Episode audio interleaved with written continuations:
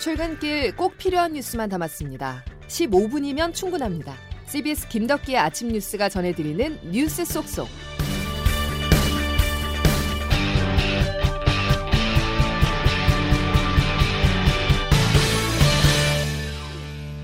여러분 안녕하십니까? 4월 2일 김덕기 아침 뉴스입니다. 서울과 부산시장을 뽑는 4.7 재보궐선거 사전 투표가 조금 전인 오전 6시부터 시작됐습니다. 2014년 전국 동시 지방선거 때부터 사전 투표제가 본격 도입된 이후 투표율은 꾸준히 상승하고 있는데요. 지난해 4.15 총선 때는 10표 중 4표가량이 본 투표가 시작되기도 전에 이미 투표함 속에 들어가 있었던 만큼 여야 모두 사전 투표율에 촉각을 곤두세우고 있습니다.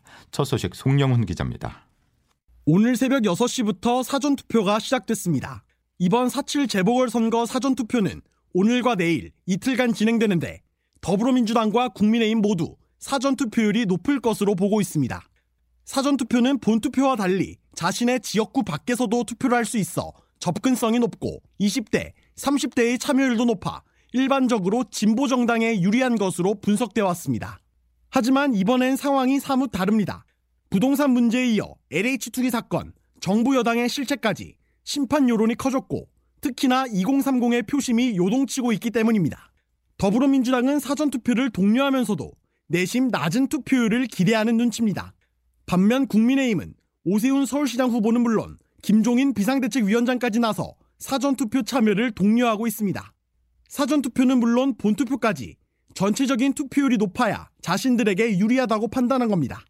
사전 투표를 갖다 자유스럽게 좀 많이 참여해 주시면 하는 것이 당의 입장입니다. 한편 윤석열 전 검찰총장은 오늘 오전 서울 서대문구의 한 투표소에서 사전 투표에 참여하는데 정치적 메시지를 낼지 관심이 쏠리고 있습니다. CBS 뉴스 송영훈입니다. 여론조사 기관들이 지상파 3사의 의뢰로 지난달 31일 서울시민 1,007명을 대상으로 진행한 공표 가능한 마지막 여론조사에서는 국민의힘 오세훈 후보가 50.5%의 지지율을 얻어 28.2%인 박영선 더불어민주당 후보를 20%포인트 이상 따돌린 것으로 나타났습니다. 특히 오 후보는 40대를 제외한 모든 연령대에서 박 후보를 앞섰습니다. 또 부산 민심을 보면 국민의힘 박형준 후보가 46.8%, 민주당 김영춘 후보는 26.7%로 나타났습니다. 이번 여론조사는 95% 신뢰 수준에 표본 오차는 플러스 마이너스 3.1%포인트로 자세한 사항은 중앙선거 여론조사 심의위원회 홈페이지를 참조하면 됩니다. 여당은 어제도 사과를 하면서 유권자들을 향해 읍소를 이어갔습니다. 부동산 정책이 실패했음을 인정하고 한 번 더 기회를 달라는 것인데요. 그런데 여당과 달리 청와대는 주택 정책의 일관성을 강조했습니다. 정책 전환이 아닌 밀고 나가겠다는 것으로 당청의 엇박자가 느껴집니다. 보도에 조태현 기자입니다.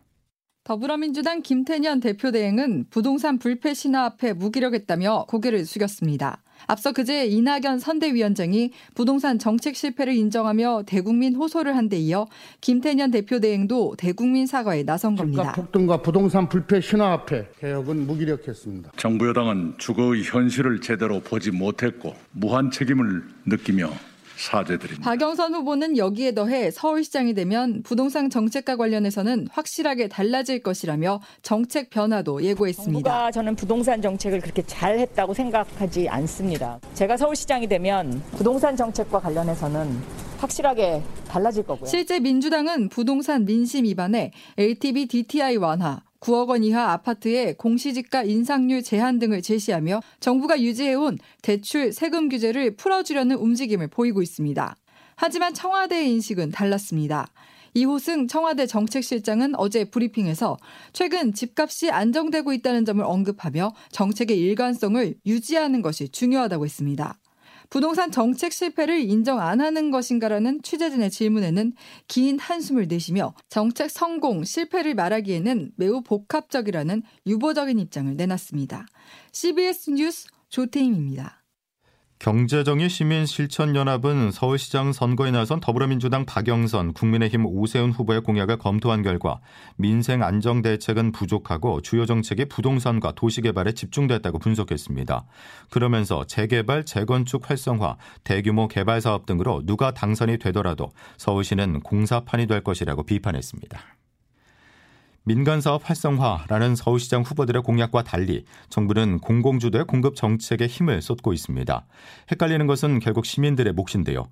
더욱이 LH에 대한 신뢰가 회복되지 않은 상황이라 공공 개발에 대해서 주민들의 반응이 나뉘고 있습니다. 그 현장에 김명지 기자가 나가봤습니다. 도심 공공주택 복합개발 사업 후보지로 채택된 서울 은평구 증산 4구역.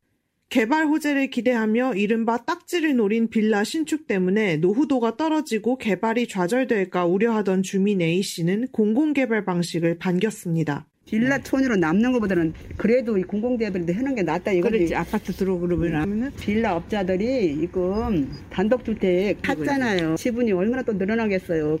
서울 영등포 역세권 주민 B씨 역시 오랫동안 개발이 지지부진했다는 점을 들며 공공개발에 손을 들어줬습니다. 빨리 스피드가 나지 않을까 뭐 그렇게 생각을 하죠. 뭐 수십 년 전부터 거론이 됐던 적이기 때문에 서로의 어떤 이권 때문에 반감이 있어서 안 됐을 뿐이지. 하지만 투기 논란으로 신뢰가 크게 훼손된 LH에 대한 반감 등으로 반대 의견도 만만치 않습니다. 증산 4구역 재개발 추진 준비위원회 관계자는 소유주 중 370여 명이 이미 구청에 후보지 선정 반대 의사를 전달했다고 밝혔습니다. 불신을 받고 있는 LH가 사업을 가양할 수 있는 건지 주민들이 불안한 거죠. 상가 임대 수익이 큰 영등포 역세권 등에서도 이들 소유주의 반발에 무릅쓰기가 어려울 것이라는 예측도 나옵니다. CBS 뉴스 김명지입니다. 다음 소식입니다. 코로나19가 서울과 경기를 넘어 전국으로 확산하고 있습니다. 전문가들 사이에서는 4차 유행이 이미 시작되다는 말까지 나왔는데요. 더 위험한 상황을 막기 위해서 부산에 이어 전주, 청주가 거리두기 단계를 격상했습니다.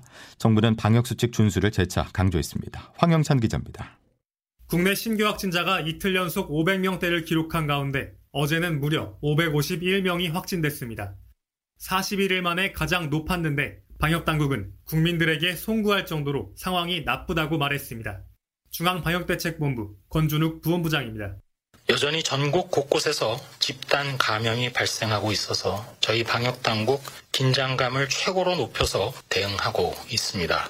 지난해 11월부터 계속되고 있는 3차 유행은 과거 신천지나 사랑제일교회발 집단 감염과 달리 유행을 주도하는 집단이나 시설이 특정되지 않아 통제가 어렵습니다. 각종 사업장과 다중이용 시설에서 비슷한 형태의 집단 감염이 반복되고 광범위하게 누적된 잠복 감염이 규모를 키우고 있습니다. 또 따뜻한 봄철이 되며 시민들의 이동량이 늘어나고 거리두기에 대한 피로감도 커지며 확산세가 계속되고 있습니다. 이에 따라 이미 4차 유행이 시작됐다고 보는 전문가도 있습니다. 특히 이번 부활절이나 재보궐선거에서 방역수칙에 소홀할 경우 확진자가 급증할 수 있다는 우려도 나옵니다. CBS 뉴스 허영찬입니다. 정은경 질병관리청장이 어제 아스트라제네카 백신을 맞았습니다. 정 청장은 불안해하지 말고 자신과 가족을 지키기 위해서 순서가 된다면 백신을 꼭 맞아달라고 당부했습니다. 제가 먼저 예방접종을 맞아서 좀 송구하다는 마음이 좀 들었고요. 하지만 국민들께 좀 더 더 안심하실 수 있다고 하면 좋은 일이라고 생각합니다. 예방접종은 본인의 건강뿐만이 아니라 가족의 건강, 또 직장 동료들의 건강도 지킬 수 있고 일상을 회복할 수 있는 가장 좋은 그런 수단이기 때문에 순서가 되면 백신을 꼭 맞아주시길 당부를 드립니다. 한편 아스트라제네카 백신 43만 2천 회분이 내일 항공편을 통해서 국내에 들어오고 화이자 백신도 직접 계약을 맺은 100만 회분이 이달 중으로 도착할 예정이어서 2분기 백신 수급 차질에 대한 우려는 일단 해소되는 모습입니다. 미국의 새로운 대북 정책의 윤곽을 드러내고 있습니다. 북한도 큰 관심을 가지고 있는 종전 선언과 평화 협정 체결이 포함돼 있을 것이라는 관측이 미 현지에서 나왔는데요. 최종 조율을 위해서 한미일 안보실장 회의가 곧 열립니다. 워싱턴에서 권민철 특파원입니다. 정의용 외교부 장관 그제 북한 비핵화 초기 단계로 종전선언의 가치를 언급했습니다. 북미 간 뿌리 깊은 불신 해소에 효과적인 만큼 미국의 긍정 검토를 기대한다는 거였습니다. 이후 바이든 정부는 한일 안보사령탑을 미국에 불러들였습니다. 새 대북 정책의 막판 조율을 위해서입니다. 그런데 오늘 VOA에 관련 전망이 눈길을 끕니다. 새 대북 정책에 우리 요구인 종전선언이 포함돼 있을 거라는 관측입니다. 크리스토퍼 힐 전 육자회담 대표입니다. 미국이 한국의 그런 요구를 거부할 것이라고 보지 않습니다. 클린턴 정부 대북 협상 대표를 맡았던 로버트 갈루치는 평화협정까지 담고 있을 거라고 전망했습니다.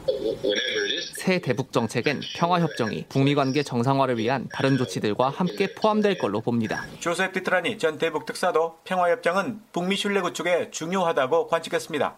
이들 대북 협상가들 물론 올드보이들입니다. 워싱턴 정가에도 종전선언은 북한에 대한 퍼주기라는 시선도 많습니다. 그러나 이들 3명의 전망에 은근한 무게감도 느껴집니다. 바이든 정부가 이전 정부 대북 정책을 평가해왔고 VOA라는 매체가 대북 접근에 보수적인 목소리를 내왔기 때문입니다. 오늘 국무부도 새 대북 정책이 효과를 거두려면 동맹국들과 보조를 맞춰야 한다고 말해 기대감을 높이고 있습니다. 워싱턴에서 CBS 뉴스 권민철입니다. 미국이 한미일 삼각공조를 강조하고 있지만 어제 5개월 만에 일본 도쿄에서 열린 한일 외교 국장급 회의에서는 별다른 관계 진전을 찾지 못한 것으로 전해졌습니다. 아름다운 섬 제주는 매년 4월만 되면 슬픔이 차오릅니다. 대한민국 현대사에서 한국 전쟁 다음으로 많은 인명피해를 일으킨 제주 4.3 사건 때문이죠. 4.3 사건 후유증이 제주 곳곳에 여전히 남아있지만 올해는 그 아픔을 조금이나마 치유할 수 있는 의미 있는 움직임이 있었는데요. CBS 제주방송 이인 기자가 취재했습니다. 1948년 11월 제주 82개 중산간 마을에선 군경의 초토화 작전이 본격화했습니다. 무차별 총격으로 노인과 어린이, 여성 가릴 것 없이 희생됐습니다. 그런데 당시 몰살된 것으로 추정된 가족의 유해가 서귀포시 표선면 가시리에서 73년 만에 발굴됐습니다. 30대 여성과 그녀의 아들로 보이는 10대 어린이, 또 다른 가족의 가장인 40대 남성 등 발굴된 유해는 모두 세 구입니다. 어릴 적 기억을 되살려 일가족 몰살 사건을 제보한 79살 강군섭 할아버지의 말입니다. 어머니하고 형하고 그 할아버지하고 이렇게 돌아가셨다고 저 여기 파묻었다고 그런다고 73주년 추념일을 앞두고 극적으로 유해가 발굴된 올해 4.3은 더욱 의미가 깊습니다. 희생자 배보상과 수영인 명예회복이 담긴 4.3 특별법 개정안이 공포됐기 때문입니다. 정부가 인정한 제주 4.3 희생자는 모두 1만 4천여 명으로 국가 차원의 피해 보상 근거가 법에 명시된 겁니다. 특히 억울한 옥살이를 한 군사재판 수용인은 일괄적으로 재심 청구가 이루어지고 일반 재판 수용인도 개별 특별 재심이 개시됩니다. 이런 의미를 담아 내일 제주 4.3 평화공원에서 봉행되는 4.3 추념식은 동백꽃이 활짝 피었습니다를 주제로 정했습니다. CBS 뉴스 이인입니다. 김덕기 아침 뉴스 여러분 함께하고 계십니다. 이제 기상청 연결해 오늘 날씨 알아보죠. 김수진 기상 리포터 전해주시죠. 네, 사월로 접어들면서 봄 기운이 한층 더 짙어지고 있습니다. 오늘 아침에도 서울 12.5도를 비롯해 대부분 영상 10도를 웃돌고 있고요. 한낮 기온도 서쪽 지역을 중심으로 20도를 웃도는 무척 따뜻한 날씨가 계속 이어지겠습니다. 오늘 광주의 한낮 기온이 24도까지 오르겠고 원주, 청주 23도, 서울 22도의 분포로 어제보다는 좀 더 낮겠지만 여전히 평균 기온을 6도에서 11도가량 크게 웃돌겠고요. 반면에 동해안 지역은 동풍의 영향으로 15도 안팎에 비교적 선선한 날씨를 보이겠습니다. 그리고 오늘 전국이 대체로 흐린 가운데 제주와 남해안 지역으로는 아침까지 비가 조금 내리는 곳이 있겠고 또 오늘 밤에 또다시 제주와 전남 남서해안부터 비가 시작돼서 주말인 내일은 점차 전국으로 비가 확대돼서 내리겠습니다. 예상 강우량은 중부와 제주도에 30에서 80, 제주 산간에 최고 100mm 이상, 남부 지역에 10에서 60mm 안팎으로 봄비치고는 꽤 많은 양의 비가 내리겠고요. 바람까지 강하게 불 것으로 보여서 주의하셔야겠 습니다. 그리고 이 비는 주일 오후에 대부분 그칠 것으로 전망됩니다. 지금까지 날씨였습니다. 정치가 밉더라도 투표를 꼭 해야 하는 이유가 있습니다. 각종 사회 문제를 이슈화해서 해법을 찾는 것이 결국 정치일 수밖에 없기 때문이죠. 투표에서만큼은 거리두기를 잠시 접어두시고요. 최선이든 차악이든 서울과 부산 시민들은 한 표를 꼭 행사하시기 바랍니다. 사전 투표는 오늘과 내일 오전 6시부터 오후 6시까지 이틀 동안 진행됩니다. 금요일 김덕기 아침 뉴스 여기까지입니다. 다음 주에 다시 뵙죠. 고맙습니다.